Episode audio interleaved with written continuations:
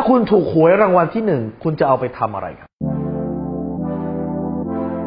รู้รอบตอบโจทย์ธุรกิจพอดแคสต์พอดแคสต์ที่จะช่วยรับคมเที่ยวเล็บในสนามธุรกิจของคุณ โดยโคชแบงค์สุภกิจคุณชาติวิจิตเจ้าของหนังสือขายดีอันดับหนึ่งรู้แค่นี้ขายดีทุกอย่าง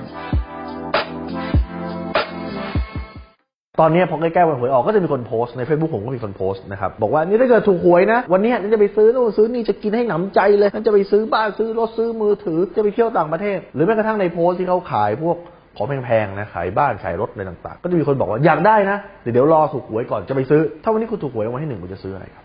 ถ้าคนทั่วไปก็จะมี list มาเลยว่าจะซื้ออะไรซื้อบ้านซื้อรถซื้อนู่นซื้อนี่ซื้อนะนี่คือเลเวลปกติ แต่ level ที่ up ขึ้นมาอีกเขาจะบอกว่าไม่ครับถ้าถูกหวยรางวัลที่หนึ่งหกล้านเนี่ย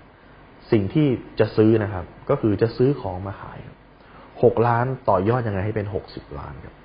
แต่ถ้าคนเลเวลสูงขึ้นไปเขาจะเขาจะคิดกันว่า เอ๊ะหกล้านจะเอาไปลงทุนอะไร ถึงจะได้เงินกลับมาหกแสนทุกเดือนคุณเห็นไหมวิธีการคิดต่างกัน คนแรกบอก ถ้าเกิดฉันมีหกล้านถูกไว้หนึ่งเขาจะลาออกจากงานเลย คิดว่าหกล้านก็จะกินได้ตลอดชีวิตเขาจะไปซื้อซื้อหมด เห็นไหมนี่คือเขาถูกฝึกมาให้ใช้เงินอย่างเดียวกับอีกเลเวลเลเวลสองคือฝึกมาให้ เป็นพ่อค้าแม่ค้าก็คือลงปุ๊บนะครับหกล้านทำไงให้มันได้กำไรมาห้าเท่าสิบเท่า แต่เลเวลที่สามเขาถูกฝึกมาให้คิด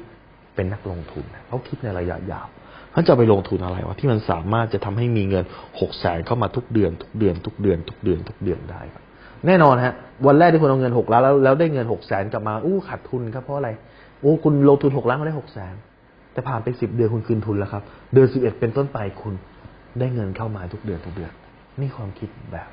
นักลงทุนครับ ดังนั้นคุณเป็นความคิดเลเวลไหนครับ ถ้าคุณสนใจสาระความรู้แบบนี้ คุณสามารถติดตามได้ที่เพจรู้รอบตอบโจทย์ธุรกิจ ทุกวันเวลาเจ็ดโมงครึ่งจะมีคลิปความรู้แบบนี้ครับ ส่งตรงถึงคุณทุกวันถ้าคุณไม่อยากพลาดคุณสามารถติดตามที่เดอะไซแบงก์สุภกิจได้ครับ ทุกครั้งที่มีคลิปใหม่ เราจะส่งคลิปตรงไปที่มือถือคุณเดินทีครับ